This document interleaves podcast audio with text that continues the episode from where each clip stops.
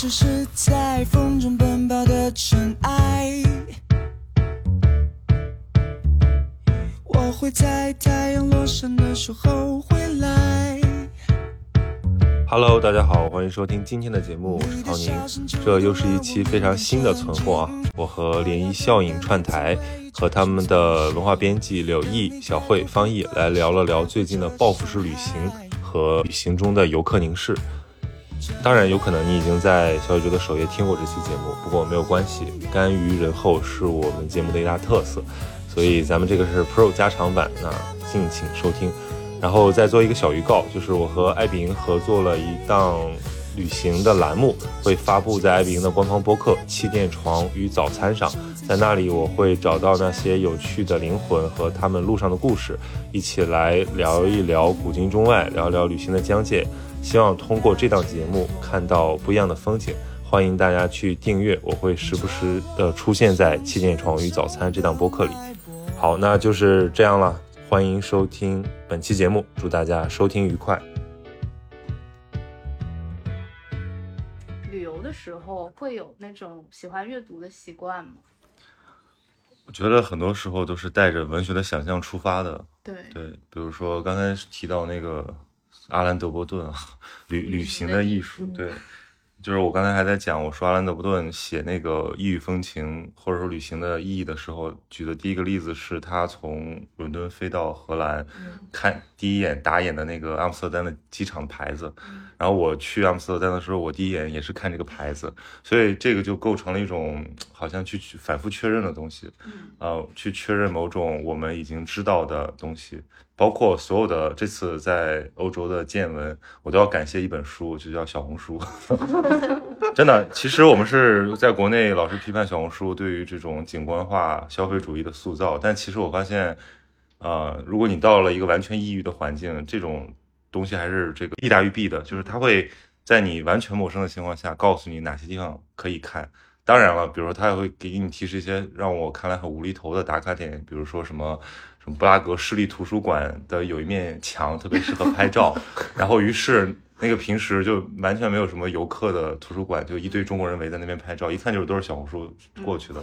这个这个是蛮有意思的一个现象，我们一会儿可以展开聊一聊。嗯，对。那你在出行前会挑选读物吗？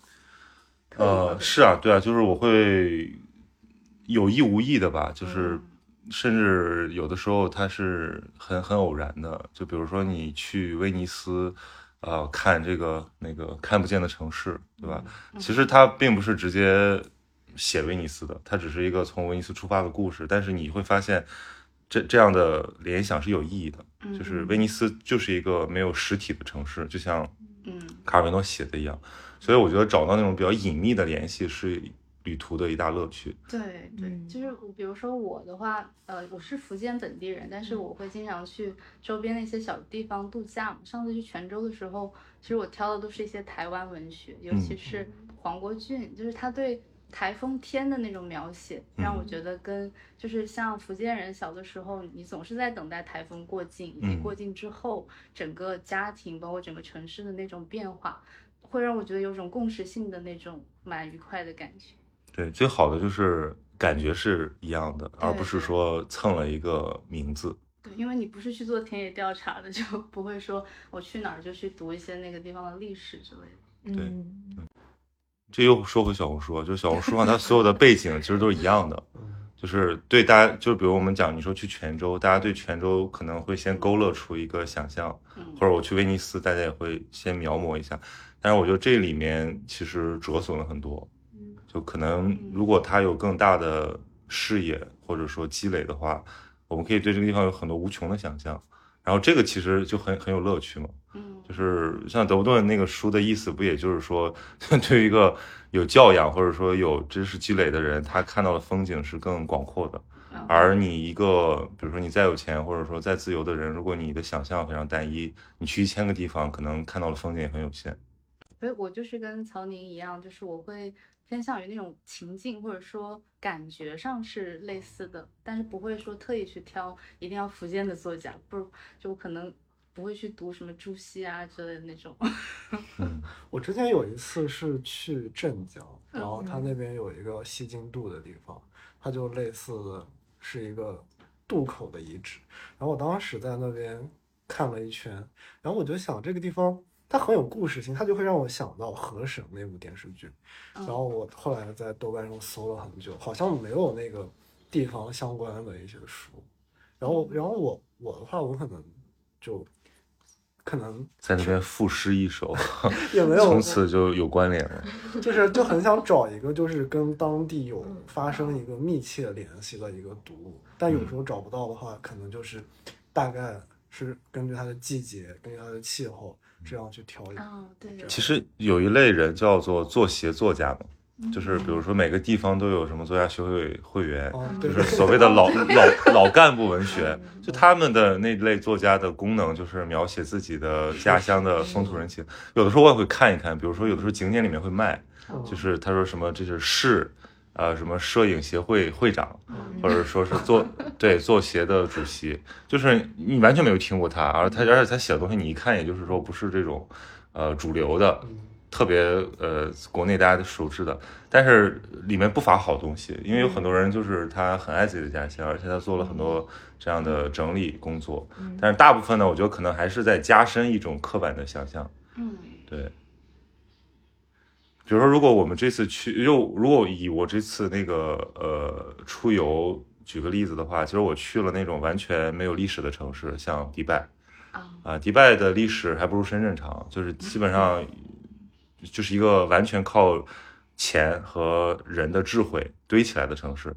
那我也去了像威尼斯、像佛罗伦萨、像这种现在看起来已经完全不现代化，但是当年特别辉煌的古都。那我那你的感受当然不一样了，对吧？那就像我们在国内，你也可以一天花两个小时就从北京到深圳，然后每天就穿梭在这种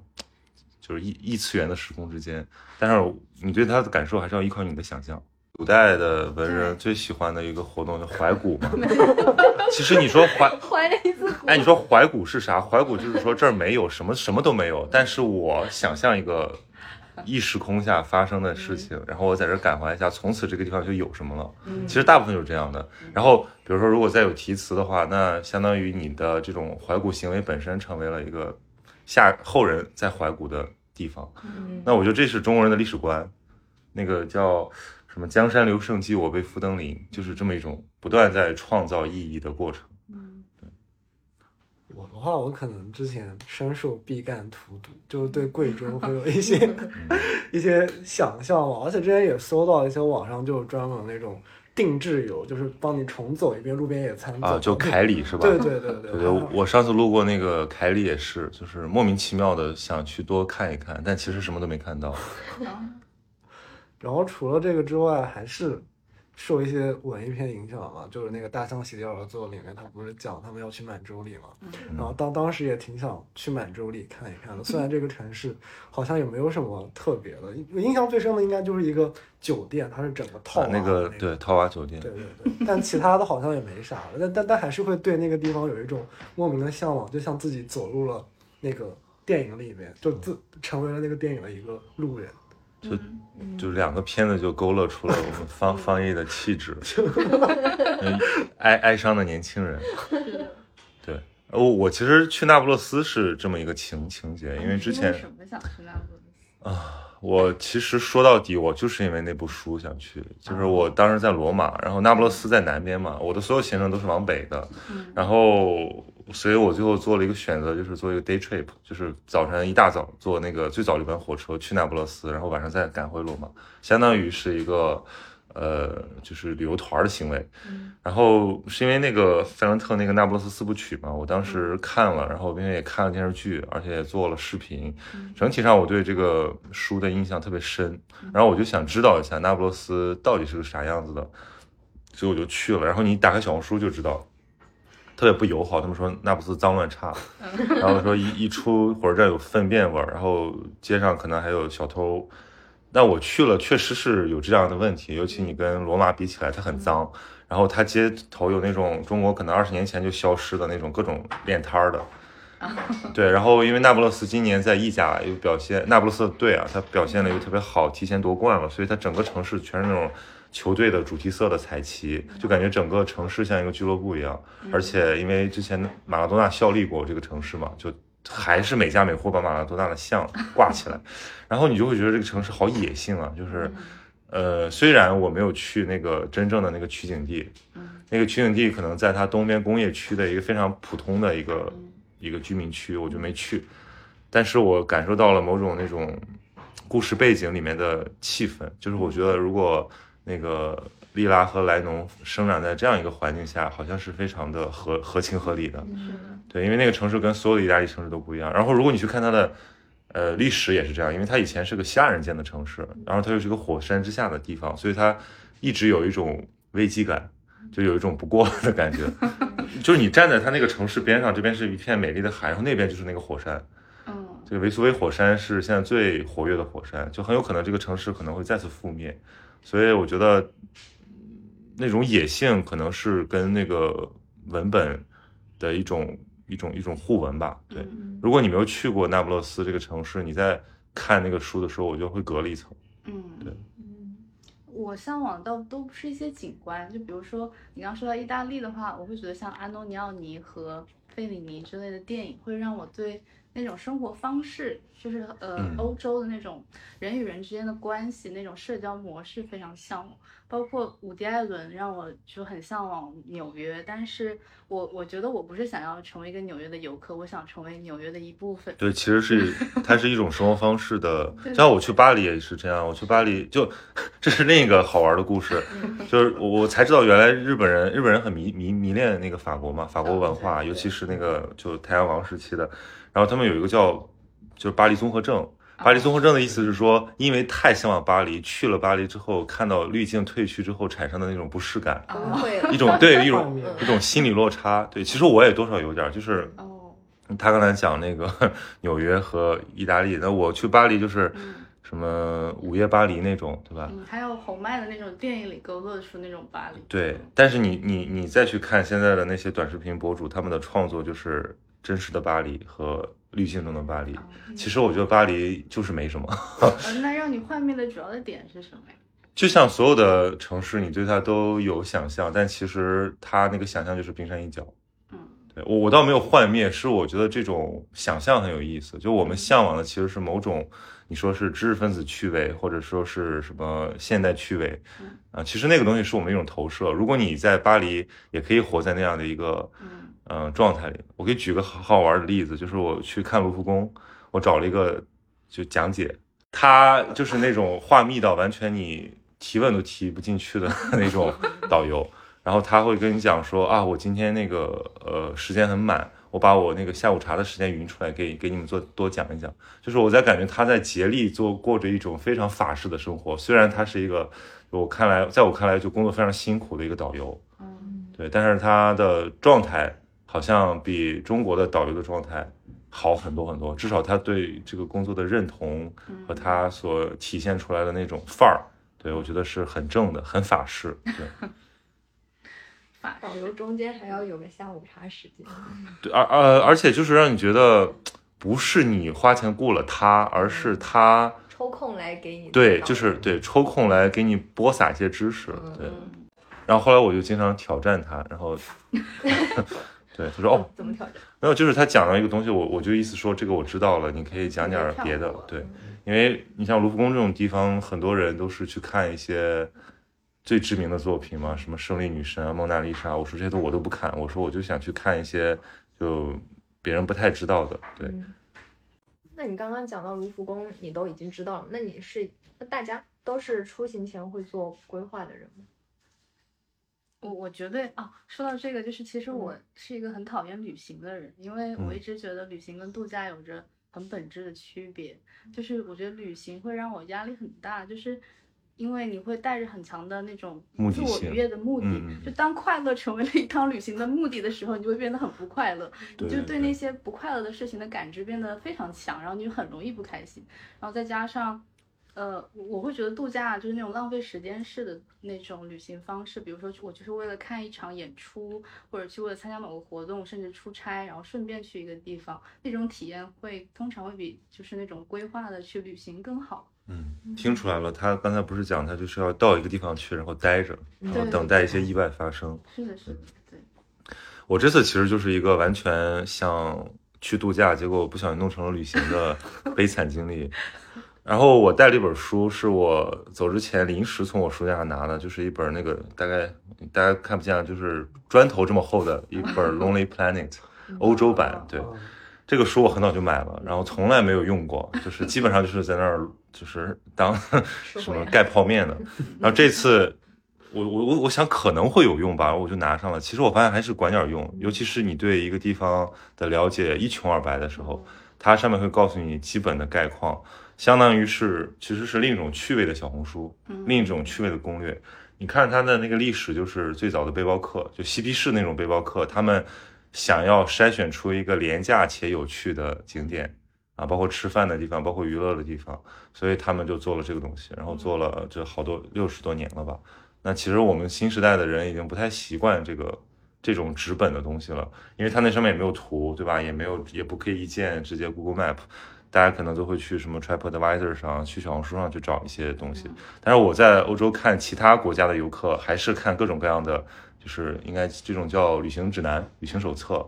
对，其实是刚才小慧问问的那个问题，就是你出出行之前会做什么样的规划？因为我是一个基本上想要跟他一样，就是每次到了目的地等待意外发生的人。嗯，但是意意外实在太多了，你知道欧洲的火车对吧？就是你你完全让你晕头转向，所以其实你要真的什么都攻略都不做，是蛮蛮痛苦的一件事情。嗯，是的，但我觉得最好的方式还是找一个地陪，对，让他来帮你做这些事情。把压力给到别人。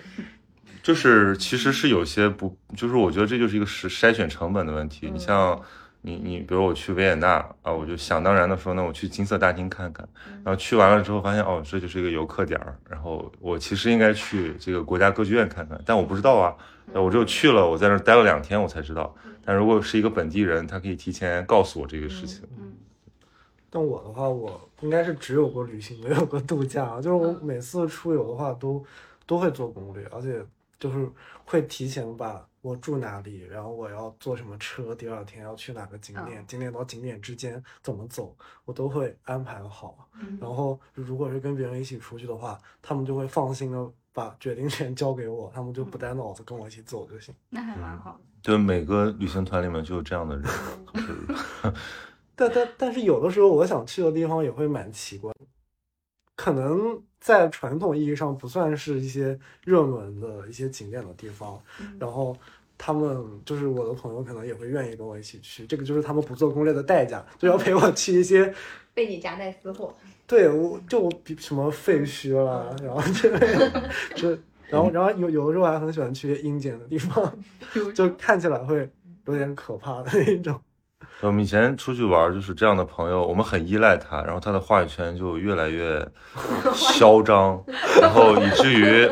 就早上八点就敲门说该该出发了，该出发了，我最讨厌这种就是。军事化旅行，你知道吗不是，但是但是你确实要很依赖他，要不然你连路都不知道怎么走。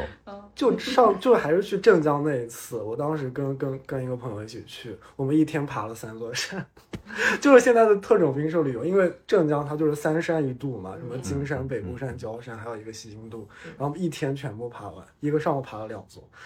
他讲到这个住的问题，其实我觉得旅行这个都是连在一起的嘛。就比如说我这次大部分都住爱比营，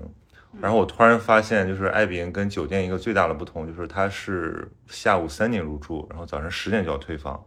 所以相当于你其实要把，就你要起很早，不能像你在酒店里度假一样睡到两点，呃，对，就是可以帮你存包什么的，没那么方便，所以你只能当一个背包客，就是可能不断的在几个点之间跳，然后你的行李要尽量的少，啊、要不然存行李也也很贵，所以如果你比如说是这种选择这种出行方式的话，可能你的就决定了你的行程不能是那种只有几个点儿的，嗯因为我觉得现在大家都住那种连锁酒店或者住那种度假式酒店，就是把把人给惯懒了。嗯就好像带着行李去一个点儿就不不太能接受了。但我这次在欧洲重新做回了背包客，嗯就背登山包，就背着到处走。其实我觉得这个在就是欧洲还是蛮常见的，但在国内我觉得好像我们都不是这种习惯了惯坏了的游客。对对对嗯嗯，哎，那就是我感觉这一次五一大家其实都没有出去嘛，就是你们不出行的原因是什么？应该都是因为怕人多。嗯 我我可能也是玩累了。我我会觉得好像这一次大家就抱着一种，嗯、就快不快乐另说，但我一定要出这趟门的那种心态去旅的这次游，然后，嗯，就是好像就大家对于必须出去这一件事情本身的执念，已经远远大于你对一个旅行的期待了那种感觉。对，看很多那个数据，就是说今年的各种意义上的新高，不管是人次还是这个价格，嗯就是可能也跟商家有关系，他们疫情的损失想要做一些报复性式的补偿，对吧？然后，那你说的这个，大家为什么非得知道出去要堵在路上，但还是要出门呢，对吧？那个时候我觉得理性已经不是首要的原因了，对，就有点像，就是我们说去广场上热闹一下，就是这种。就有种我在同一个地方待了这么多年，待够了，然后换个地方都行。这都是一次非理性的出游，一边很很精密的在那里规划行程，其实另一边已经疯掉了。对啊，就是我昨天看到那个一个一个实拍，就是说迪士尼单日访问量超过十万人，我当时整个人都木在那儿了，就是唤起了我一零年来上海世博会的一些非常不好的记忆，就是排了一天什么也没排到，然后就走了，就每天一天 不是一天就去排了两个队，然后。那迪士尼它，你像十万人啊，就进门要排队，然后等车要排队，然后你买个冰淇淋还要排队，基本上而且都是那个大人推着小孩儿，所以我觉得旅游体验、旅行体验肯定是很差的，但是这不妨碍大家很嗨。包括你说我们山东 山东淄博对吧？这个淄博烧烤到底是什么？我我其实就以我对它的好奇已经远远超过了我对它的那种客观的评价，就是 我甚至就是想为了搞清楚是什么，就想过去。嗯就是很多历史上的那种完全没有想到的那种 party 都是这么酿成的。啊，五级斯托克就是这样。为什么在一个小镇上办的一个很小的音乐节，突然一下就变成就是一个嬉皮士大会？就是因为很多人就是听说，然后说我要去看看，它变成了不断创造意义，然后追加意义的一个活动，然后最后就成留在了历史里面。对，就当时基本上所有人都会问说，哎，你要去旧金山吗？你去旧金山的话，记得在头上插一枝花。对然后 就对现在是去淄博烧烤，可能也是这种盛况。我我觉得这里面有很多人在那个去从文化迷因的角度去解释，或者说在那边把它当成一个奇观，在那儿嘲讽。但是你不能说这种非理性的里面没有一些非常浪漫的东西。就其实我觉得里面有一些我们可能经过了疫情之后，大家看开了的部分，就是我们重新接受了就是荒谬这件生活是很荒谬的这件事儿。对，就比如说，如果我们很理性的角度来讲，你去淄博想干嘛？其实什么都没不是你的兴趣，但是你作为一种文化景观上来讲，你对它兴趣盎然。我很想知道淄博现在在发生什么，嗯我想跟那些远道而来的大学生聊聊，就是你们经历了什么，你们在这儿找到了什么。嗯，对所以我就他这次火起来，我我都没听说过淄博烧烤，你知道吗？我也是。对，就在山东境内，它的烧烤都不算那么有名。嗯之前因为我们离徐州比较近嘛，就是我就是我姐夫他会专门开车去徐州吃烧烤，但是淄博烧烤我也没有听说过。所以现在淄博就是去淄博，就有点像是去憧憬某种很荒谬的生活那种感觉。嗯，我我我，他这这个事儿的起因不还是因为那个有一些政府主导在里面吗？就他，我觉得这个很聪明啊，就是说明这个干部年轻化还是带来了很多，就是你听懂了，或者说你识别了现在年轻人嗨什么，嗯所以很多大学生他就是这就是一个文化迷因了，就是你如果你我们都觉得一个事儿好玩的话，哪怕它再荒谬，这件事儿也是好玩的。对，对，如果只是你觉得它有意思，但就像现在很多的那种景区，他们会拍拍脑袋想出一个东西来，其实没人 care。嗯对，所以我觉得淄博市还是做的很聪明的。对，那我们就就静待这个事情变成他可能自己都想象不到的样子就好了。嗯，是在欧洲待了有一个月，然后你自己的观察的话，你觉得说像疫情之后，欧洲人他们的生活也像我们中国人一样，就他们都疯了吗？他们有什么变化？我觉得他们可能 他们可能疯过了，他们现在恢复正常了，就是呃，但整体上来讲，我觉得好像欧洲的气氛比我们要更松弛一点。嗯比如说，我不会觉得那么的焦虑。当然，我不生活在那个环境里，那种日常性的压力肯定每个国家、每个社会的人都有。但是我觉得从比如街头人的神情，或者说他基础设施所配备的这种功能上来讲，你明显感觉到啊，尤其意大利人，对吧？地中海沿岸的人，他是非常慢的，他甚至是有的时候那个迟到让你有点抓狂，对。但是他们不以为意，所以呃，我觉得这个是一个很大的差别。再一个就是，你像整个欧洲，它节日特别多。就我去的时候，啊，我先就别说欧洲了，就是整个的这个呃这趟旅程，我先是赶上了就是穆斯林的开斋节，哦，然后又赶上了什么希腊的国庆日，然后这个意大利的这个什么什么百年军百年航展，然后又是荷兰的国王节，然后又是整个都是复活节，所有的学生在放春假，就是就感觉整个就大家就不过了，就是一直在放假。然后听说他们到了那个暑假的时候，因为天气很热，就会整个停下，嗯就是不工作，就是，对，所以所以我在想，这些是不是对我们的经验里面也比较陌生的部分？就是中国人勤勤恳恳，还会觉得老外很懒。嗯，对我觉得这个是一个很大的差别。那我我不知道疫情的时候是怎么样的啊，但是我看了一个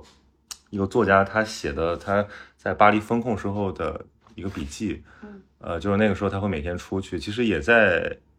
呃经受恐慌，然后也在承受那种未知的带来的就是潜在的压力。就巴巴黎封城这件事儿，其实对他们来讲也是陌生的，嗯，对，并不比我们好多少，而且也是民怨沸腾的，也是有很多未经消化的伤口的。对说到刚刚说那个欧洲人特别爱度假这个事儿，然后我我也看到一个特别有意思的一个观察吧，就是法国人是真的真的很爱度假。大家都知道法国人他们很喜欢那种小麦色肌肤吧，或者说一种比较健康的肤色。我原本以为这只是一种纯粹的审美偏好，但后来发现其实它也是一种跟度假相关的一种权利的象征，就是意味着你有很一份非常。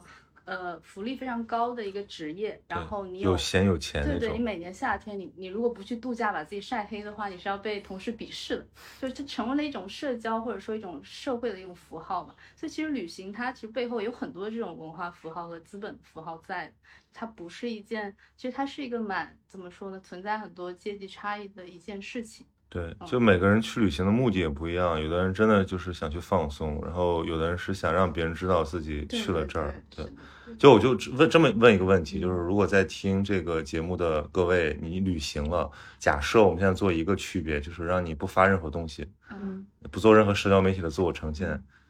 你觉得这次旅行跟对你的意义有没有不同？嗯，对其实大家可以想想这个问题。深思一下。就我觉得我是，呃，我一直以来都觉得好像啊，旅行是很必要的，就好像是社会灌输给我的概念。但是其实我是在几年前突然意识到，我根本不喜欢旅行这件事情，嗯就大家喜欢那些，我根 本不喜欢，所以我就彻底放弃了说啊，这个世界那么大，我想去看看的那种想法。嗯然后包括我在看那个阿兰·德伯顿的《旅行的艺术》里面，他写到，就是那个于斯曼的小说里一个主人公，他去了荷兰，就可能待了一个上午不到，他就直接拎着包回去了。最后他在一个美术馆看到荷兰的画作的展览的时候，他觉得说，哦，其实这个才是我真正呃已经足够了，这个才是我想看到的那个荷兰啊，我已经看到了。对嗯然后我我经常在这个旅行的后半段产生一种为什么我来这里，就 是一种疲于奔命的状态。嗯啊，我当然知道那些地方它可能产生无穷的意义，可是我已经没有那个状态了。啊，对，所以所以旅行的收获应该是一件很主观的事情。我有个朋友更极端，就每次我们出去，他看到任何事情他都不拍照，或者说他都他都不留念。呃，比如说我们一起，我们在当时在在在美国玩嘛，我们就什么看到大峡谷非常激动，我们说什么合张影，他说没没有意义，他说他说我看到的任何事情都会忘掉。对，然后我说你为什么要出来？但那他的回答是说出来是因为跟你们在一起。我就让我觉得很高级。真的很高级。对，呃，所以就是你们在旅行当中会有那种觉得啊，这一趟特别特别值的那种时刻，就那种感受到或者那种感受，对对，就是让你焕然一新，让你铭记，嗯像是一个切片一样的存在。moment。嗯我是今年过年的时候，因为往年过年都是在家里过嘛，嗯啊，然后今年就想不一样一点，就去广州了。然后本来想着广州会温暖一点，而且又有好吃的，但是就是也是抱着度假的心情变成了那个特种兵旅行，因为因为正好寒潮来了，然后广州也很冷，零下，我就在那瑟瑟发抖。而且今年过年的时候人广州也人特别多，嗯基本上所有吃饭的地方都要排两个小时以上的队。后面我是怎么就当时觉得很绝望，就是我明明是为什么要出来？就是我在家在家里不好吗？对，但但但是那个那个就是在谷底的时候，突然 the moment 来了，就是我那个时候正好从顺德又回到了广州，然后很疲惫，晚上已经九十点了，然后到酒店入住以后，嗯，跟朋友说还是出来去买个水，然后再逛一逛，因为当时就在那个广州塔旁边嘛，就晚上看一下晚上的广州塔，就路上突然没人了，然后又有自行车，我们就扫辆自行车，两个人在那个广场上面骑，就那一刻就觉得哦，那就是，而且那个时候正好天气也慢慢的热起来了，就一边就是在平时可能冷的要死，在家里窝着吃吃那个年夜饭，然后，呃，就在那个时空下，我就在温暖的广州终于感受到自己在晚热带。骑骑着骑着脚踏车看着那个广州塔，嗯。然后之前还有一次是去西北，呃，就是去走那个青藏大盘线，然后然后那那个时候是跟着一个小的私家团吧，一共才十五个人，然后它里面第一站带我们去的是那个塔尔寺，就是藏传佛教很出名的一个寺庙，然后在在那个寺庙参观本身还挺正常的，也也没有什么稀奇的，那个导游讲什么你就跟着他听就好了。然后后来是有一次在在那边自由活动的时候，我突然看到了一个场景，就是有一些孩子，可能也就四五岁这样子吧，他就跟着他们的父母在那边一直磕长头。然后当时那个导游给我们介绍的说，好像是他们这个教徒最虔诚的方式，就是一路从家里磕长头磕到布达拉宫，但这一路上会遇到很多的凶险，就像那个《冈仁波齐》里面那那个那那个里面拍的那样。然后他他们如果这个是最虔诚的方式之外，他们其实也可以选择来塔尔寺磕十万个左右，好像是十万，具体数字我记不清楚了。反正就是他们要在塔尔寺里面一直磕这个十万个长头，这也是他们表达虔诚的一个方式。当时就看他们在那边磕长头的时候，就看到一个孩子，他目光跟我对视了一下，然后他我就不知道那一刻什么感觉，就是感觉从他的眼神里面看到了一些迷茫的成分。我当时就在想，就是如果他不是出生在一个有这个信仰的家庭的话，他他就是跳脱出来看这个事情本身，他会觉得它有意义吗？我当时就是那一个瞬间跟他对视的那一刻，就会都会去想这些问题，然后就包括那个导游当时跟我讲了很多藏传佛教的一些东西，就会怀疑他的，就是他当然是很神圣的，他很多人是以他为信仰的，但是当时就思考一个问题，就是所谓的信仰是不是就是忘却真相了，就是他当时就会有这样的一个瞬间。对，听明白了，其实就是 moment 都是自己先给挖个坑，然后怎么怎么爬，就怎么跳进去的都忘了，怎么爬上来的记得很清楚。对对对。因为他他刚才说的时候，我在想，其实我们是不断的创造意义的动物嘛，就像，呃，如果我们去一个地方，你不去叙述它，那些事物本身对你来讲是什么，和你如果有一套非常强强烈的意愿啊，追寻什么，或者说去要体验什么的这种不同，像我去看那个很很很知名的那个布布布鲁盖尔的画，他画呃雪中猎人。呃，我我们第一反应是说，嗯，他画的很写实哦，这是不是就是那个荷兰乡村的风景啊？尼德不是应该不不应该叫荷兰，应该叫尼德兰，对，应该主主要是现在的比利时境内。嗯。但后来你你去再翻翻美术史的书，你发现哦，原来其实他画这个画的时候，这是他的想象，其实那是他对于尼德兰农村的了解，加上他去意大利的过程中途经阿尔卑斯山脉的风景的一个拼贴。就像比如我们说那个杜甫写《望岳》的时候，他还没有到泰山呢，那只是他的一种想象。但是我们现在有多少人是拿这种嗯一些人的想象来重新解读这个景观？对，这个我觉得是最有意思的事情，就是你还是怀着什么样东西，那个那个意义上路，然后可能会影响你最终的收获。对，如果我就是去呃到此一游，然后拍照留念，可能也就仅仅是这样而已。嗯，现在就刚方毅讲的那一段，让我觉得说，好像在城市化进程那么的，就是如火如荼的今天，我我一直会觉得说，好像其实城市之间是越来越同质化的，好像你去一个新的地方，也未必能见到什么。非常异己的那种文明哈，就比如说我看那个美剧《无耻之徒》的时候，我就觉得哇，原来美国的商场跟就跟我们杭州、上海没有任何区别，就是比我们的破，比我们的小，对，除了这个是的，，是的。然后我就像方毅刚刚讲的这种经历，大家会有经历过吗？就是那种你感受到一种异己的文明给你带来的很强的冲击。这这个问题，在我听来就像一个特修斯之船的命题，就是我们到去远方到底是去啥？去码头整点薯条，呃，我我在威尼斯就就是这种感觉啊，就是我刚才说了嘛，就威尼斯它的这种空，就是就是现在社会学上有一个专门的旅旅游社会学上有个专门的词叫威尼斯化，城市威尼斯化，说的就是这个地方太过知名，以至于游客已经倾轧了本地生活。就威尼斯的这个游客和本地居民比是一百四十比一，意味着你去，比如说我去威尼斯待个两天，我看到了所有人都是游客。嗯，就没有本地生活，就是他已经颠颠倒了。就像他说的是，还能看到这个，呃，有一种很强，呃，有一个个体，然后被一种很强的本地的这种文化再重新塑造。但是你去，其实如果我们去现在什么去拉萨、去那个乌镇、去威尼斯，你看到的东西其实是很很很刻板的。你去看到的东西就是你想象的东西，但是这种可能也很好，就是因为很多人他想要得到就是那个东西。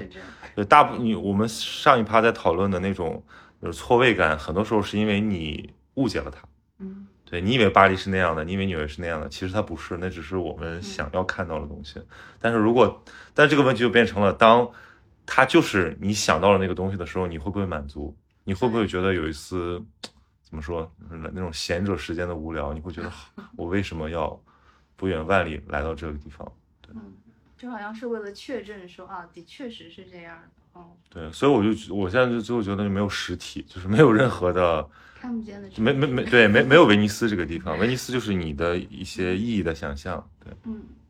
我最近就是也看到了一一本书，叫做那个观光客的凝视，或者叫翻译成那个游客凝视嘛。它它是一本人类学的著作，然后它的作者叫约翰尤瑞，他就提到了就是游客凝视这个词。啊，他说游客凝视它的主要的目的就是愉悦嘛，就是你会以一个愉悦和消遣作为一个主要目标，但是就像刚刚曹宁说的，我们的旅行可能本质的目的是为了去了解一种异域的文明，然后我们是想要去体验和感受的，但是这种游客凝视其实会呃很大程度上的阻碍我们的这种感受。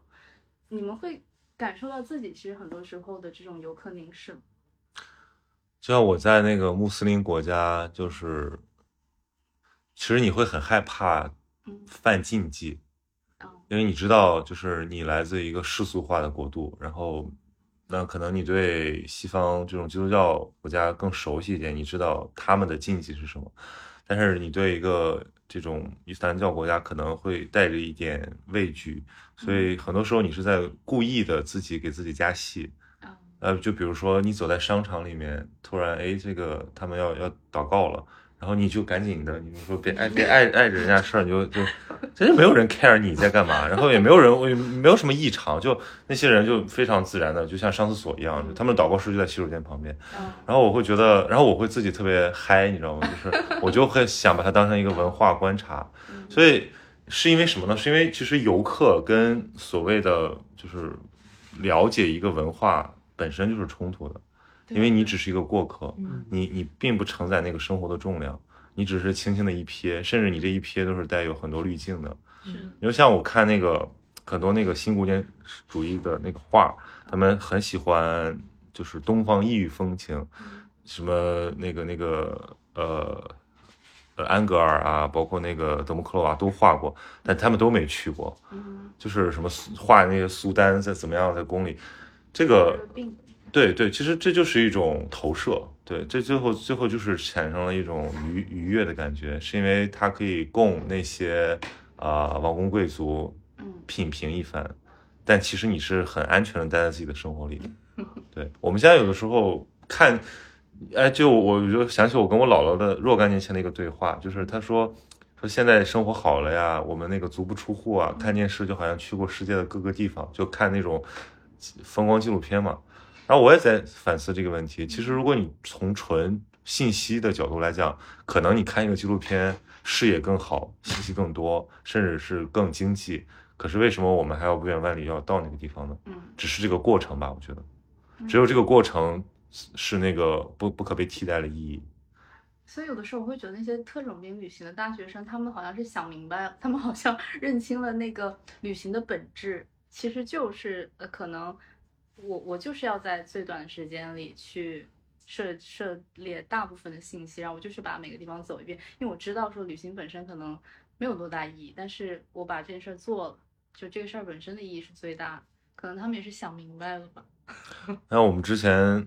连连续三年又跑到东北去，就是一些主播，还有一些摄影师什么的，就是其实该看的我们早都看过了，我们剩下的时间都是在享受某种从空白上创造的那种感觉。嗯比如说，我们会来到一片荒地上，然后一堆人站成一个圈，留下一张照片，拍的那个拿着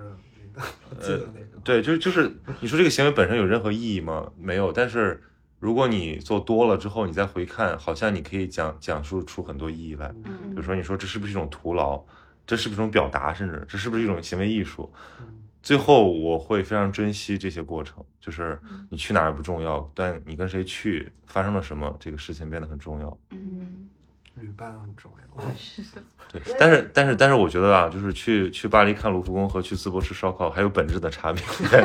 就是就是就是前者确实是有很重的内容，那后者 maybe 有，但是我们可能需要很多的解读。嗯，刚刚提到游客凝视嘛，我想到简·莫里斯在那个《世界》那本书里面有这样一句话，他说：“我是带着他者的经验看他者，带着自己的经验看我是谁。嗯我看世界就是为了让世界看我。”嗯我觉得我们其实没有办法避免游客凝视这件事情，你就必然带着自己的经验去观察他人，嗯然后同时我们在观察他人的过程中，是可以慢慢的看清楚自己的。嗯对，就我觉得我的游客凝视来自，呃，就我可能会用游客凝视去看自己的家乡，因为我不是长在那儿的，所以其嗯实我反而每次回到那儿的时候，都会有一种游客凝视。然后我的这个凝视的，呃，这个滤镜的来源是我看过的台湾电影，什么嗯侯孝贤、杨德昌的电影。甚至一些台湾文学，或者是马来西亚的华语文学，嗯让我带着这种滤镜去看这个地方的时候，我反而能感受到很多它的一个文化，甚至可以让我自己有一种文化认同。所以我觉得游客凝视有的时候，可能这也是一种客气吧，但哎是我还挺愉快的。那我可以多问几句，比如说你会讲福建话吗？或者说嗯，会讲一点点。具体是泉州还是福州？我是福州的，属于闽东嗯但是我会听一点闽南话那种。嗯，因为我有一个嗯朋友，他是一个台湾的学者，他呃很小的时候就去香港了，然后他从就是可能十八岁以前没有来过大陆，嗯但是他讲一口地道的泉州话。哇，他说他在泉州的，就是这种感觉，就是他长得也不像本地人了，然后他的教育经历全是这种洋背景啊、留洋背景，但是他就语言是沟通无障碍的。嗯。就在他的那一刻，对他他那一刻获得了某种隐秘的联系，你知道吗？就是，呃，这就像比如说我在纽约吃一个那个，当然我还在广州工作，我就在美国很多天吃的很不好，然后突然有一天被叫去吃一个特别地道的广式茶餐厅，甚至比广州本地的还地道，因为它就是更地道，因为那个是八十年代过去的华人做的。你会有一种时空错乱感，你会觉得好像是这是一个沉积岩，就他们那就咱们这边先塌陷了，然后对，地壳变动了，然后那边在那个时期的标本留在那儿了，所以有的时候这种错位感会提醒你很多这种偶然性。没错，就就像是我我我会在那个马华文学里看到很多关于福建的东西，会让我很惊喜。就就是你刚刚说的那种沉积岩一样的东西，它对它错位了，但是又共识了。哎，我刚想问一个问题，就是你们去一个地方会刻意的学几句当地的语言吗？会，骂人的话，就 是感觉学学了当地的语言会会让自己的那个跟这个地方地缘性更近一点。嗯，我记得我小时候有就学校夏令营去了这福建嘛，然后当时在车上那个导游还教我们几句，嗯是吃饭叫驾崩，阿弟呀，我咖喱讲啊，就是他他说什么皇上是不能轻易来福建的，因为一天要驾崩三次，因为驾哦崩、驾崩对就是吃饭的意思。确实。哦，我刚刚想说的就是，呃，我很喜欢那种在，比如说在通过一些异域的文明去看见自己文明的这种感觉，可能对我觉得这是游客凝视的一种比较呃好的一种状态吧。比如说我以前会呃，我一直不知道该把福建放在哪一块文明里去看，因为它可能呃闽台闽台的话，它好像跟台湾也有区别。然后，但是我看了马华文学之后，我会觉得哦，原来它属于南洋。然后我就发现，原来我一直之前一直以为自己向往法式，但后来发现我喜欢的是法式法国殖民地的那种感觉，嗯嗯，是一种南洋风味。对对对。其实我想问一个问题，跟大家讨论一下，就你们觉得，就是当我们就是从游客凝视这个角度来看的话，那现在的一些，比如说在地写作这些什么什么在地写作计划，它真的在地了？嗯，其实其实本质上都是凝视，只不过游客凝视更短、更片面。但只不过你说的那种，你比如说我们举那个例子好了，那个盖盖珍珠，对哦，嗯。对，他他其实是一个蛮有意思的一个样本，就他来中国，他看到这一切，然后他重新被解读，然后他又重新被否定，就是我们，比如觉得一度他是中国人的好朋友，对，但后来我们又觉得他是一个呃殖民者，是一个殖民观察者，所以多大程度上你留下的这些东西是符合本地人的认同的？嗯对就比如说，如果以当地人认你作为一个标准，那我觉得很多的这些所谓在地的都不合格，对吧？都都是外来者的入侵，对。可是我们现在真实的经验是，我们是被这些人塑造了认同，而当地的生活是失语的，甚至是已经湮灭了的。那我要举个例子，就是很经典的金宇澄和《繁花》，嗯。就是他其实不是，他是一个苏州人，呃，他是一个江苏人，嗯他好像是苏北吧，还是苏南，我忘了，但是他不是真正的上海人，可能在上海也是被排挤的，呃，江苏人，但是他我 他在文学界创立了一种语言，就是用上海话去写作。那么，而且这种写作好像是被上海人认同的，就是他作为一个外来者，其实更好的呈现了上海的文明，而且是我看到的跟那些上海作家很不一样的。我觉我小时候也生活在这儿，我觉得那种上海是被金宇澄写出来了，所以我觉得他就是很好的一个例子，一种所谓的在地写作的一个例子。嗯，所以，是不是说到最后还没有没有一个什么地方文化的实体，它只是一种腔调？对对对。然后其实就像我们的口，像我们的口音一样，你说哪个地方到底哪个是正宗的，其实它在不不停的流转。但是，呃，我想到金宇澄他，我很佩服他的点是他的那个对空间的记忆力。他在小说里面，他有很多插图嘛，他几乎是原原本本的复刻了当时的街道的样貌。所以我觉得可能也就这种对空间的记忆力，是他能够去还原那个世界的一个很重要的一点吧。嗯嗯刚讲到这个，嗯，像纪实类的作品，比如说何伟的《中国三部曲嗯》对还有那个之前就现在已经被禁了的《长乐路》，都是外国作家当时那个和平队来到中国，他们对中国的观察。尤其是《长乐路》那本书，嗯他也是一个外国记者，他在长乐路那条路上面生活，他就采访，就那么多年跟他们每天打交道，然后写下来的他们的故事，他是愿意跟自己就是非常深入的研究了他们这几十年的生活的变化，让我们看到这条路上的呃店家他们嗯的就是开店之外背后的生活，嗯，所以我是觉得这样的在地写作，其实它是也是游客凝视和在地感的一种平衡吧。嗯。对，其实你在想，就是这个东西对谁有意义？如果我们要把一个地方它的这种呃来龙去脉讲清楚，因为对本地的生活的人来讲，他不需要这个，他他已经活在这其中了。嗯那对于匆匆一瞥的人来讲，他也不需要这个，他不需要了解那么深。对，只有一些闲散人士，或者说真正的那种你可以在无意义中创造趣味的人，他会认为这件事情有意义。嗯嗯其实还有一个我想聊的，就是像游客凝视是游客来看当地嘛，但其实我们四个也都是旅游城市出生的人，嗯那就是作为一个当地人看游客，这是不是也构成了一个这种凝视呢？是就比如说景德镇，就你怎么看待来景德镇游玩的这一批人？正好你们俩一个是景德镇的曾经的游客，一个是 景德镇的当地人，对可以聊一下。嗯，作为景德镇人，就确实最近几年景德镇越来越网红城市了。然后我会有一点觉得自己好像，嗯，就就看他们纷纷过来，我我会有一点愧疚，就觉得自己好像没有认真的了解过自己的家乡。可能也因为我中间有很长一段时间嗯离开景德镇出去读书，然后读完以后回来发现，哎，景德镇变了样子，有而且有更多的年轻人，他们作为外来人在景德镇比我更了解景德镇，我会有点愧疚感。嗯嗯我以为你是为觉得景德镇没有好吃的感到愧疚。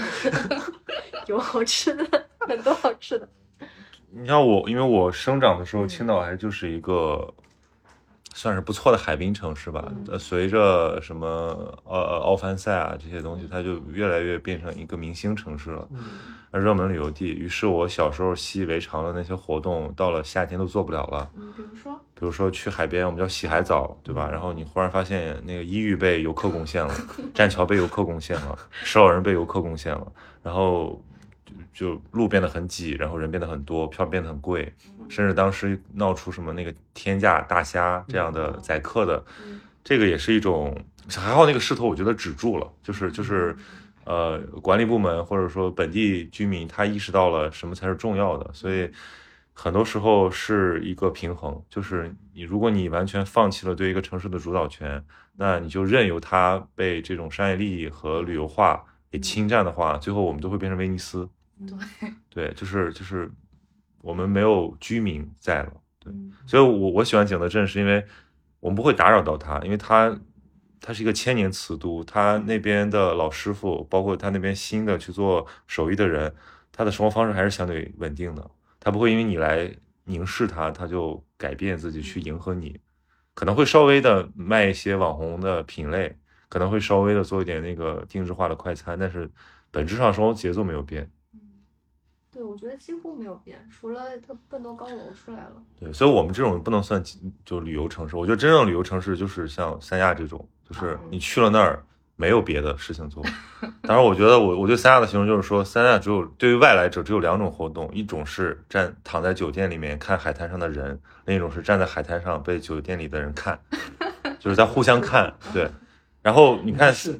对，三亚它这个结构非常典型嘛，本地人都可以收租啊，相对闲散的干活，然后来谋生的是一些内陆的人，或者说是一些这个更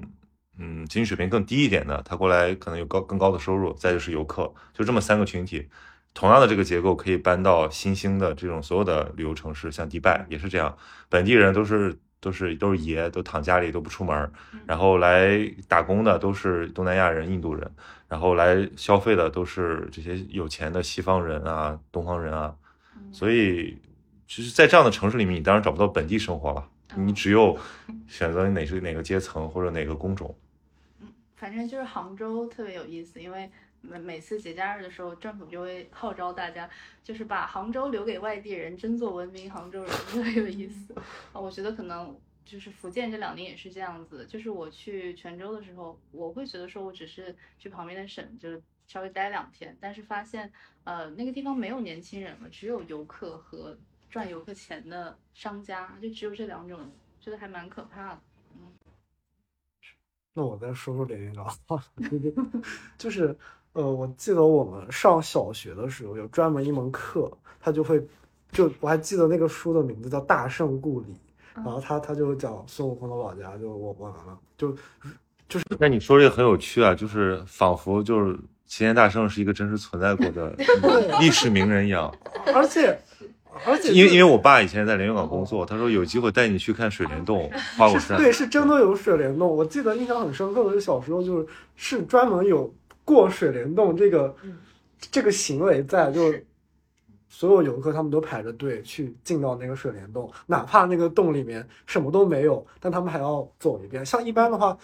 花果山就因为现在《西游记》的作者是不是吴承恩还是一个有争议的话题嘛？而且现在学界好像大部分不认为是吴承恩在做的，因为花果山这个东西也存在争议。像福建那边有会说 对，因为福建还有那个什么拜拜悟空的那个庙嘛，然后就就像有一天我我看到他们在那边网上吵起来，就是说关于林黛玉的 MBTI 类型在商榷。我说林黛玉这个人是一个文学人物，对吧？你这个，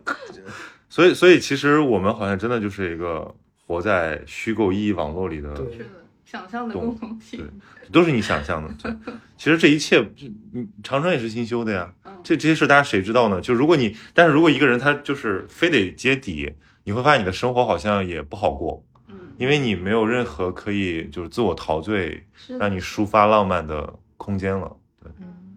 然后还还有一个我我其实去横店也玩过，他那边就是各种那些仿古的建筑，然后是当时给他们拍戏用的，但现在主要变成了一些游客去参观打卡，就包括他那个什么明清宫苑是根据故宫那个一比一去仿制的。我觉得其实仔细去想，这里面的逻辑也挺可怕的，就是一群游客他们在一个人造的虚假的什么。明清宫苑，还有什么《清明上河图》那个场景里面，他们去游览，而且这个这个城市本身跟当地是没有任何关系的，但但还是很多游客他们争先恐后的去去到这个地方。就关键是你看到了什么嘛？你比如说，如果你让我去看，我就会看到这种过程，就是他想要塑造什么，他实际上影响了谁，然后这种间那个有趣的落差是什么。但是如果我们只是去啊、接受一个宣讲，那这是是我不觉得可怕，我只觉得很无聊。我觉得那你就坐在家里接受就好了。嗯对，这这就像这是其实真和假是一个很有趣的辩题的，就是到底什么是真的，什么是假的？我觉得没有假的东西，就是哪怕这个地方重修了个假建筑，像我们去中国很多的假古董，对吧？假古城，那也是真的，那是当下的人的就经济水平和他们的思想水平决定的。他们认为他们现在应该做这件事情，那可能再过个多少年回来看，这又成了某种文化景观。对对，就就其实是每个地方的人，他们选择让把什么东西打造成一个景观，其实折射的是他们对于自己的一种想象吧，其实还蛮有意思。对我，我觉得唯一是唯一的真和假的标准就在于你是不是真的全然接受这个环境的存在。嗯因为如果你接受的话，所有人的参与，所有人对它的塑造，你都应该试图去了解，并且解读出一个啊、相对符合那个群体自己的认同的那个意义，而不是说你自己拿一筐然后过来套，没套上你就失望，然后套上了你就很开心。嗯，对哎，我有个问题，刚刚因为我们四个人都是旅游城市的，嗯，出生的人，然后你们会看自己城市的游记吗？家乡的游记？我觉得如果有的话，我还蛮爱看，但是好像没有遇到。我倒是经常能刷到一些小红书的帖子，嗯他就会你你广义上来讲，这都算游记。哦，对这种游戏，新媒体游记，我会很爱看。对，但我看到的基本都是吐槽为主，就吐槽连云港的海脏 之类的，然后就是什么避雷连云港啊之类的，然后但但但是我感觉他们没去对地方。嗯，这这蛮有意思的，就是小红书啊，真的，你最后感慨我们这个集体主义对人的塑造，就是他钻了空子、占了便宜、踩了坑、避了雷，他都要跟他们同胞说一声，就是呃就就是就是，然后这个东西潜移默化的影响到了我们，就游记也是这么一种存在嘛，只不过那个时候可能不是这么短平快。我以前看什么沈从文啊，什么什么老舍这些人写青岛，嗯呃，其实是蛮蛮蛮蛮错愕的，因为那个民国的青岛跟现在的青岛给我的感觉完全不一样。是吗？因为那个时候他们青岛可能对他们来讲是一个非常 fancy 的地方，在那个年代，德国殖民。对，它是一个殖民城市，然后它又是一个度假城市。嗯然后你现在觉得青岛除了沿海线之外，你跟其他的北方城市是没有差别的。你你读这些东西还是为了练地嘛？就像那天我们俩聊的，对就是段誉甫讲那个练地情节。嗯那空间本身没有意义，环境也没有意义，无非是你给它加了很多东西。就我刚才那话没没没没说完，我的意思就是说，如果我们消解了所有的这些可能不真实的建构的意义的话，那我们跟空间就没有关系，是的，我们也不用怀古了。嗯，就正是因为中国人是一个非常迷恋历史叙事的一个文化背景，所以我们会不停的去试图啊，从这些虚无的空间里面创造一个叙事出来。嗯，我想到那个德波顿，他在《旅行的艺术》里也说，他说旅行最大的幸福是人和环境斡旋的乐趣嘛，其实就是这样，其实一种自己给自己找乐子。对，斡旋这个词真好听。就如果你在如果你在意大利被偷了钱包，那也是一种斡旋。因为这次去意大利，所有的意大利朋友就跟我讲说，你千万看好自己的钱包，因为意大利出了新规定，嗯就是你的钱包如果被抢抢了，除了你本人去追诉之外，没有人能够有正当理由帮助你，有警察也可以不管。嗯那我说，那这不就是懒政，抢了也白抢？他说，实际上就是这么回事儿。嗯然后我可能人都有恶趣味吧，我就会在 YouTube 上看很多这种什么欧洲的什么就是小偷啊，什么劫劫匪啊，就怎么去做，比如说会朝你身上泼一个脏东西，然后再佯装帮助你，最后把你的包拿走。啊，对，你会在那种里面去努力体会那个所谓的斡旋是什么，就就它绝对不是一个美妙的事情。很多时候你是在一个地方迷失，嗯，然后好不容易找到出路，然后你会觉得你对他产生了一些更深的感情。就像你刚刚说的，就是先挖个坑，掉进去再爬出来，对对就是一种斡旋。但但但是我听一些在国外留学的同学说，就比如说你钱包被偷了，小偷可能只会把你的钱拿走，然后你会在附近的垃圾桶里面捡到你身份证，对捡到你的证件，嗯，这这这这个是真实的吗？我没有经历过，应该是可可以的，可以嗯就是甚至有人会准备两个钱包，哦对。所以我自己这次的体验就是没有打车。嗯其实这个从交通方式或者住宿方式上来讲，你决定了你受不受这个城市的同化，因为打车是最安全的，住连连锁酒店是最安全的。嗯后来呢，我在阿姆斯特丹，就是因为我以为啊，我可以 hold 住它的这个公共交通系统，我以为对，然后我就失败了，我就在他那个城市里面大概花了很长的时间斡旋，斡旋，斡旋，对，这种斡旋让我深深的爱上了这个地方，就是就是你最后会有一种我战胜了他，或者说我跟他呃真的就是斡旋，就是你们各有胜负，他先坑了你，但是你最后又战胜了。或者说你原谅了他吧，对，然后因为这种用心导致你更了解这儿了，嗯，对，所以我现在从城市的这种区划上来讲，我印象最深的其实是阿姆斯特丹。嗯我没并没有去单独的去着意于这一点，但是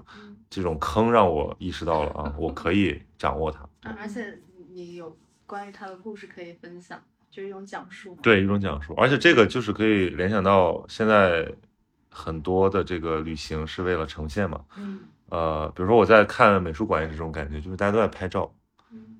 呃，我觉得蛮有意思的，我会跳出来去审视这个行为本身。嗯因为你我们都是看了大量的复制品、印刷品，对对吧？电子图像，然后才来到那个真画的面前。对。然后你选择的方式不是去看它，而是去夸夸夸再拍复制一遍再复制一遍。而且甚至我我我最最不理解的就是为什么有人要跟名画合影？就这件事情，我是百思不得其解。就是有人在梵高的自画像面前，在蒙娜丽莎的面前，蒙娜丽莎那个更夸张。蒙娜丽莎就是你要先排个五分钟的队，然后大概有五到十秒钟看它。大部分人这么珍贵的时间就选择自拍，这个就已经就是不能用第一层次的来分析了。那我们就说景观吧，就说这个拍照意味着什么？其实我觉得它是一个我们现代人利用技术呈现图像的一种赋权。嗯但是它损失的是你本能的感受力。就可以讲吧，你拍了那么多照片，其实没有多少是你真正印象深刻的，甚至你回头看照片，你都想不起来这是哪拍的。但是如果你选择在那边素描，或者说写一点什么东西，或者在那边进行一些，比如说我们这种啊清谈，呃发发呆，可能你带走的东西比你拍了一堆照片要多得多。是虽然我后面也养成了一个习惯，就是我，我我我我我为了给我的创作提供素材，所以我看到一个东西就拍下来，看到一个东西就拍下来，就恨不得在脑袋上绑一个 GoPro 那种。对，所以我的手机现在就拍拍满了。对，我也是这样。我其实觉得拍照的话，看怎么拍。我现在去一个我喜欢的城市，也会习惯带个相机。然后对我来说，回来以后除了在那边留下的回忆以外，我会愿意去翻我曾经嗯拍下的照片。我是把它当日记来拍的，对，嗯，我在想，会不会有一种可能是我们现在对于视觉信息太过于追寻，就是以至于我们丧，就是退化了其他感官对就是这么回事儿就是听听觉啊、嗅觉啊，是，就是这种感知和感觉。嗯可能因为听觉和嗅觉都难以储存吧。嗯，但但其实我现在旅行了这么多年，我会觉得，对我来说最重要的是一个是我看看到的东西，同时就比如说它非常的美，我希望通过相机能够把它的六七分的美给拍下来，那就够了。然后其次是，嗯，那个嗅觉和味觉，就是我吃到了当地我觉得非常好吃的东西。嗯就就如果有这两点的话，我觉得去这个地方就很值得。嗯我现在因为我我我我也很喜欢拍照嘛，去一个地方就想拍很多很多照片留下它，然后但有的时候我会在反思，我拍照的过程中我并没有享受这个景色本身对，然后现在的策略就是嗯。到一个地方赶快拍，要把拍的都拍完了，拍完之后完成任务了，我就可以开始享受它。这是对，你像我如果做那种旅行 vlog 的话嗯，后面就会变成一种自我压迫，就是你不知道你是在工作还是在单纯的生活。嗯我们不需要，就如果你在生活的过程中随时还要跳出一个来审视你的生活的话，你就没法好好生活。是啊我觉得所有人都是这样。嗯就是如果比如说你今天太在意别人怎么看你，啊，别或者你就是你拍出的怎怎么自我呈现，你会丧失掉你对这个东西本能的反应。嗯对，所以最好的方式是不要不要不要有这这一层。但是这个我觉得是一种视觉上的一个 trick。为什么很多人都会相信所谓的那种旅行 vlog 呀，或者说那种仿真的纪录片是真的呢？他只要跳出来想一下，他就知道那个东西其实是一种再造，而且那个人一定不说狼狈吧，至少非常的用力，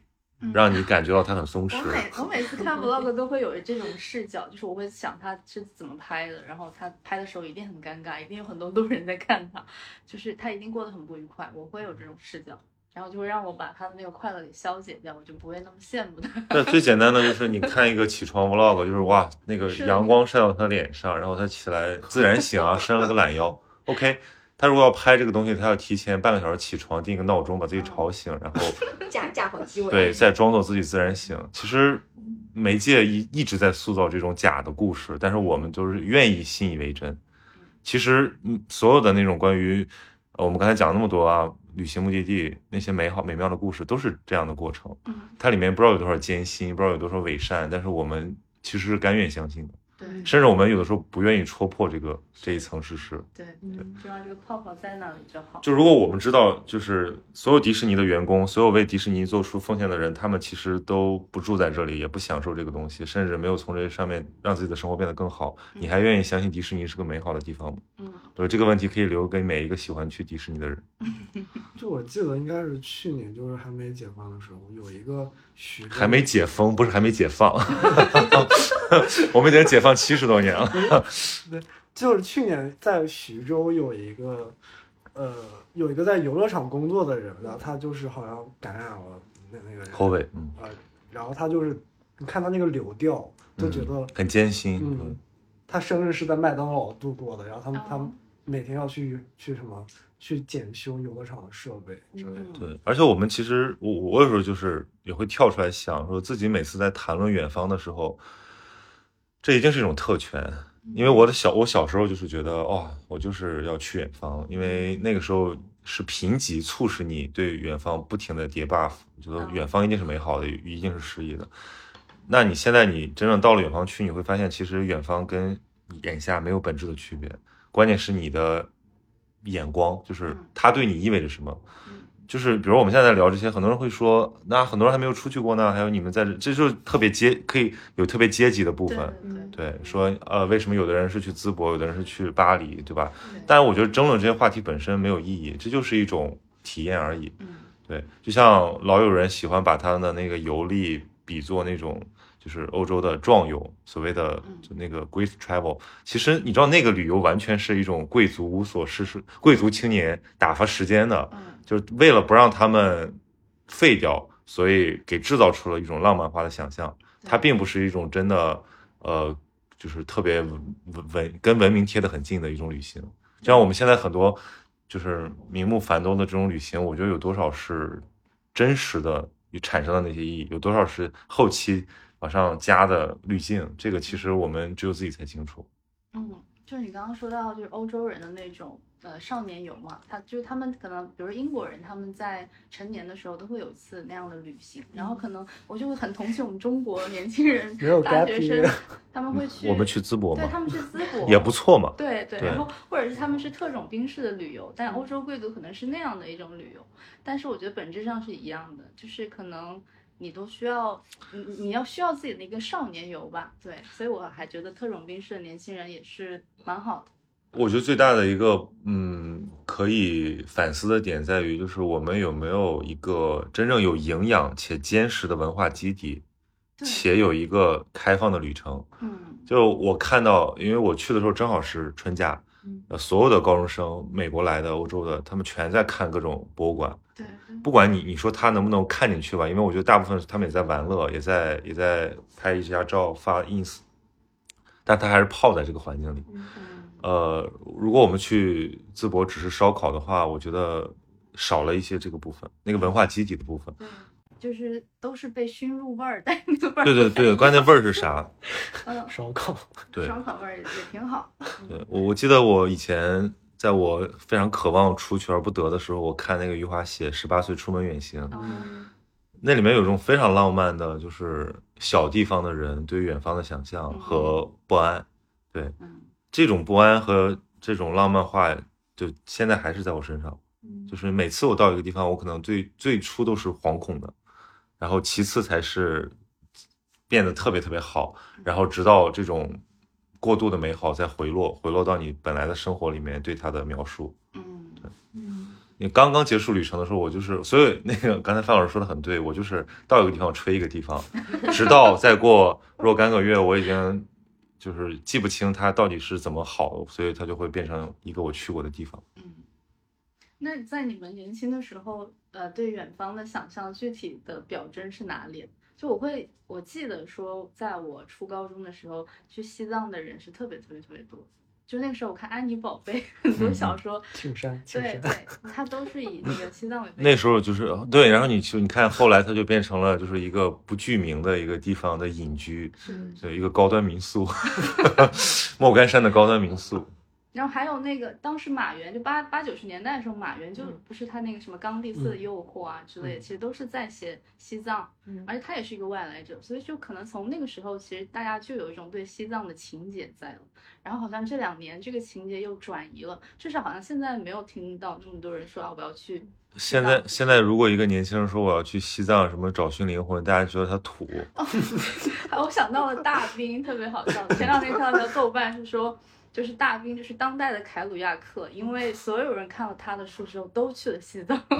我就在他那个什么大兵的小屋门口，就是排队排了十分钟就放弃了。对，而且我是看着大兵的电视节目长大的。的，对对对，所以这种反差感，对，嗯所以有一天我看我之后看了他那个演讲，后来他是那那阵子火了之后，然后出了一系列畅销书嘛。对对对，其实他就是过着这种双重身份，一个斜杠青年，一边在电视里面做庸俗娱乐节目主持人，一边做一个特别特别诗意情怀的那种游音民谣歌手。我觉得那个那个那是八零后、七零后、八零后对于浪漫的想象。对，就丽江、大冰河西藏那种对感觉。对，但我们你看，我们现在如果再去拉萨，再去丽江，你其实已经找不到那个东西了。丽江现在已经完全威尼斯化，对就是都是外地人，呃，本地人都是一听说啊，你们要去那儿玩，说我推荐你去别的地方玩，就他们自己都不会去。我觉得可能唯一的变化就是变得多元化了，就是现在可能有很远方很多，远方很多，就是你也可以去布拉格打卡卡夫卡，但是你也可以去打卡周杰伦的 MV，然后你可以去就是青岛去找某偶像剧的取景点，但你也可以去缅怀沈从文和老舍，就是嗯关键看你你要啥。嗯，这两年我感觉哈海南、青岛、嗯、泉州，还有呃大理都特别特别火。嗯就感觉是火一个毁一个。我在那个后海村刚还没那么火的时候，我就去过一次，我说这儿挺好，然后就回来就跟人吹，吹完了人家就说什么玩意儿。对我又不我不希望什么景德镇变成下一个这种这种地方，所以我觉得嗯关键是它的底是什么？因为后海村是一个造出来的东西，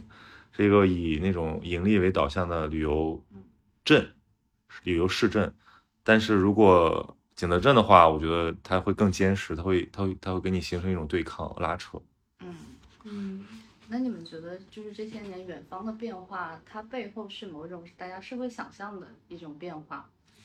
首先是咱们有钱了呀，就是就是以前可能就是我我我小时候对这个东西的一个很深刻的印象，就是有一种鞋叫旅游鞋，哦，哦对，旅游鞋。其实就是一种运动鞋，对吧？嗯对，但我不知道为什么这个是怎么来的，可能那个时候觉得是我现在还会用这个词。呃一种 一种广告塑造，对吧？那个时候我我我我对远方的想象就是说我爸妈什么时候能带我去长城玩一玩，对吧？去西湖逛一逛，去兵马俑看一看。其实你看这几个地儿现在还是热门旅游地，嗯但是，呃，先富起来那批人就先去了什么？你刚才说青甘大环线，对吧？先去了这个呃川南，又是哪儿的？再往外就是去欧洲，对吧？去现在现在流行，现在欧洲都不流行，应该是去流行去什么非洲看动物大迁徙，就是非常的潮，对。这这完全是一个阶层鄙视链，当然它未必是真实的阶层，它可能只是一种趣味上的鄙视链。嗯，对你像我这个。对我这个假期，我就我就刷到三个人去埃及，哦，就是而且是同一天，我就我很想拉个群让他们认识一下，就是做个博客，以前你能想象一个五一假期跑到埃及去吗？我觉得对我来讲这很遥远，很遥远嗯。但现在其实都很很很常见，对嗯，就好像以前大家对于西藏的情节背后其实是有一种那种对精神性的一种强调吧，就是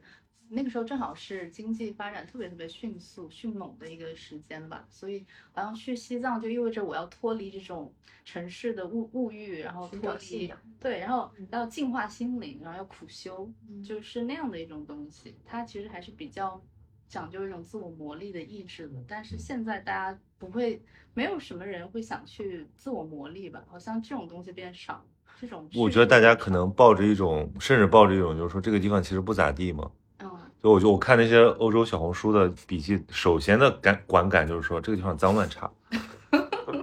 他就不用说那不勒斯了，就他觉得巴黎也脏乱差，罗马也脏乱差，布拉格也脏乱差，佛罗伦萨也脏乱差，就是佛罗伦萨都已经干净成那样了，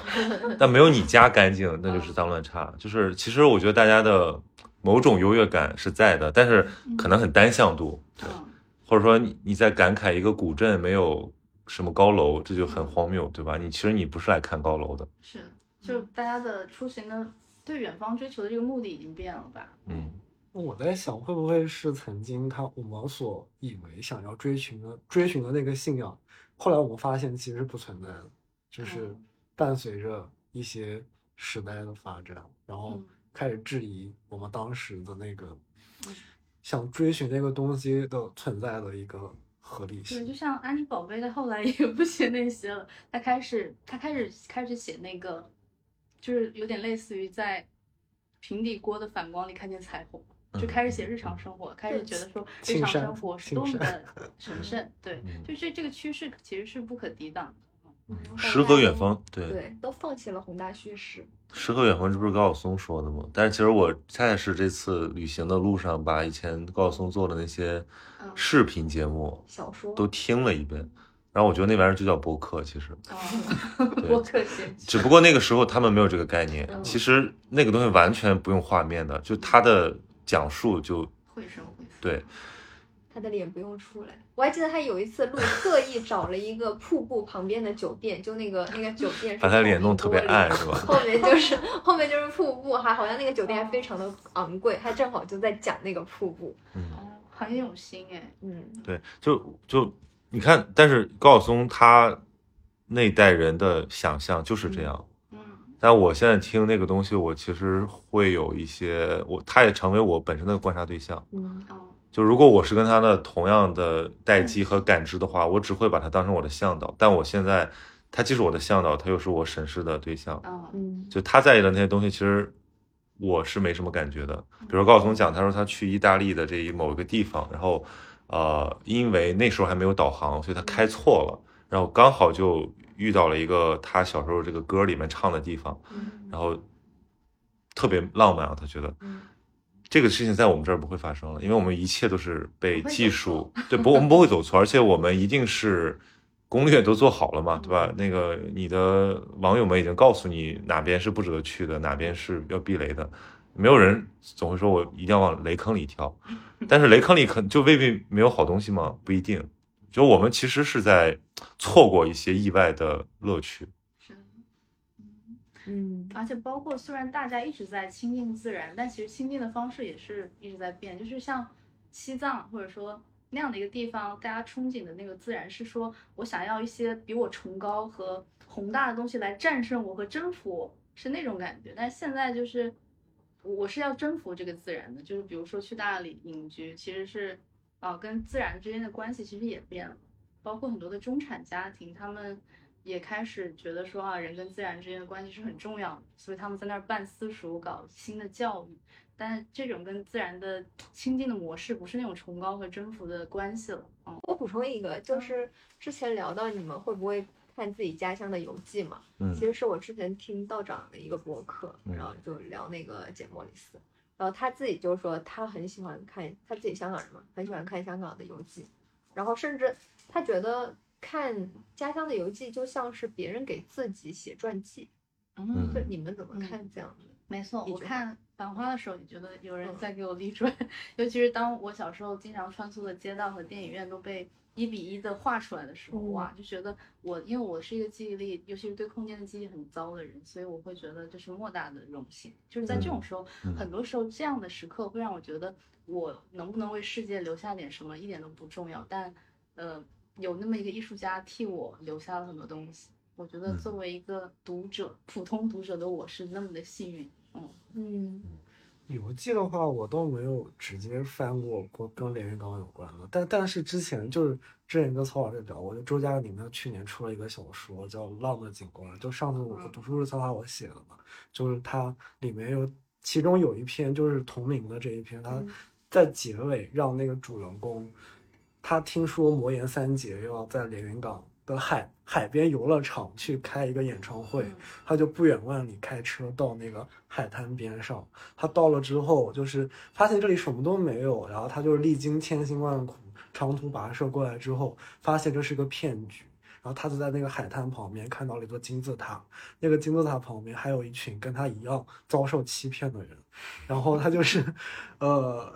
就当时那一群年轻人就问他：“嘿，朋友，你你也是受害者吗？”然后我觉得当时看到这一段，就是突然在一个文学作品里面看到了自己的家乡，就挺受触动的。并且我不知道，我猜测周佳宁本人应该也没有去过连云港的海边，因为我也查了资料，就是我们那边也没有过什么魔岩三 杰，也没有海边金字塔，也没有游乐园，什么都没有。然后，但是我觉得他反倒写出了我们那边，就是我。跟我有共鸣的一种情绪吧，就是那种，你也是受害者吗？对我也是受害者，就就是那种，呃，心有不甘，然后遭受一些蒙蔽，然后就在那边惶惶没有出路的这样的一种状态。然后他他他那一篇我印象还蛮深刻的，嗯，然后并且就是看到他那个之后，我就会反思自己，因为我平时也会写点东西，但我好像都在刻意的回避自己的家乡，因为我觉得他。没有什么值得我写的，但是反倒是他这个这个结尾提醒了我，我觉得我应该为他留下一点什么，因为我也有我的一些个体的一个观察吧。嗯，这种他说的这个很妙，就是都是一种借假修真。对，你其实最后留下的是你的记忆、你的感知，至于这个地儿真是啥样，我们也没有发言权。其实。我我老觉得这个传记就像，就是这比喻很好啊，就是一种，这个这个我看人看我嘛，嗯，那种自恋情节，嗯，你像那些那些那个肖像画家，所有的人看到这个肖像画，他肯定都是尽管画的不像，他也会很满意，或者说产生一种，呃，什么怡然自得的状态，因为这个东西是别人对他的一种凝视，嗯。可能大部分人还没有这个机会被审视。对，嗯，对，我还蛮高兴，因为我我我刚刚提到说那个离家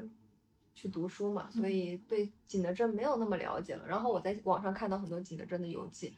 我还蛮欣喜的。而且我觉得我我就看到他们说哪哪个地方好玩，哪个地方很好吃，我会跟着那个游记，我也去吃，嗯我也去我也会看。但我我就跟你产生另一种感觉，我说嗯哈哈，你看好东西还是没有被他们发现，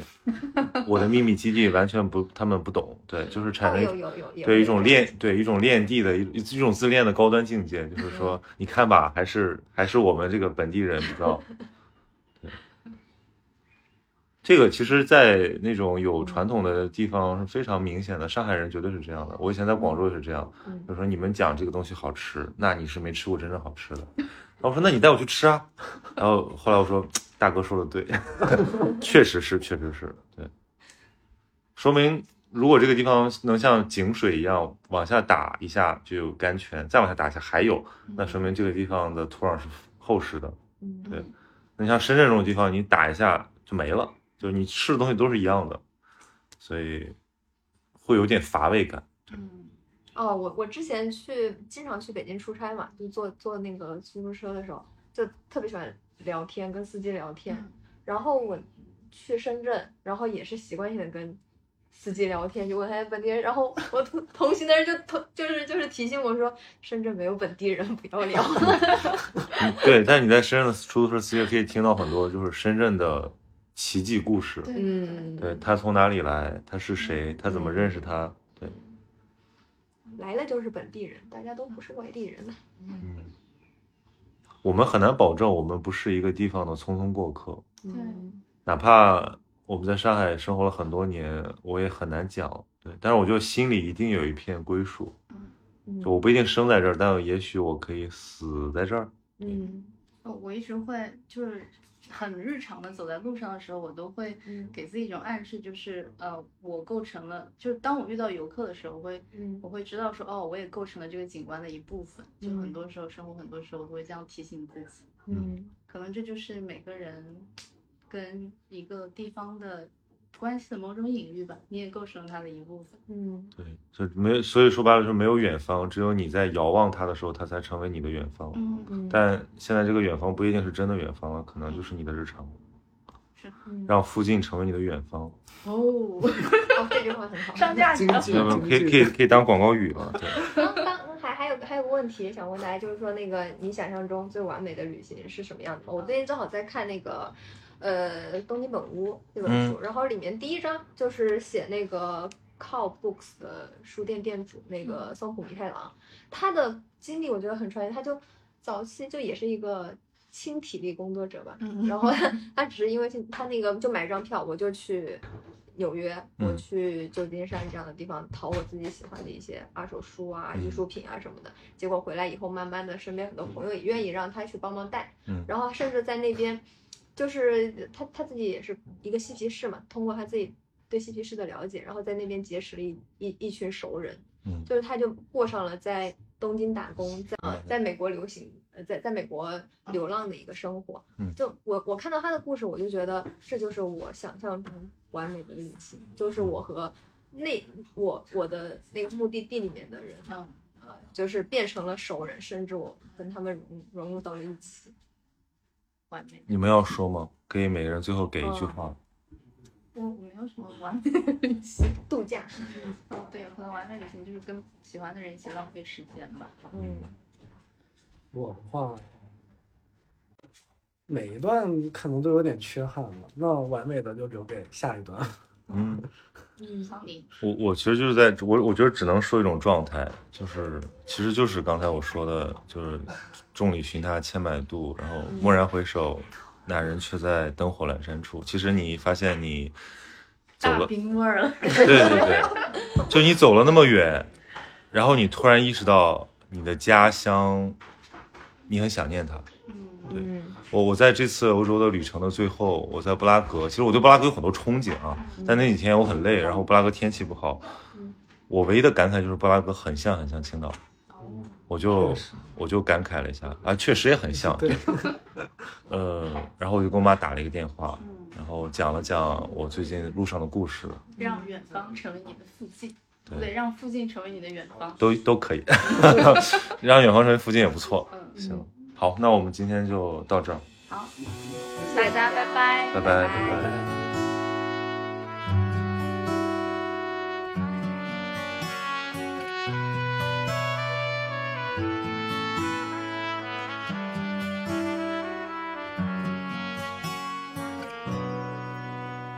从来不怨命运之错，不怕旅途多坎坷，向着那梦中的地方去，错了我也不悔过。人生本来苦恼已多，再多一次又如何？若没有分别痛苦时刻。你就不会珍惜我。千山万水脚，情丝挣不脱。纵然此时候情如火，心里话儿向谁说？我不怕旅途孤单寂寞，只要你也想念我。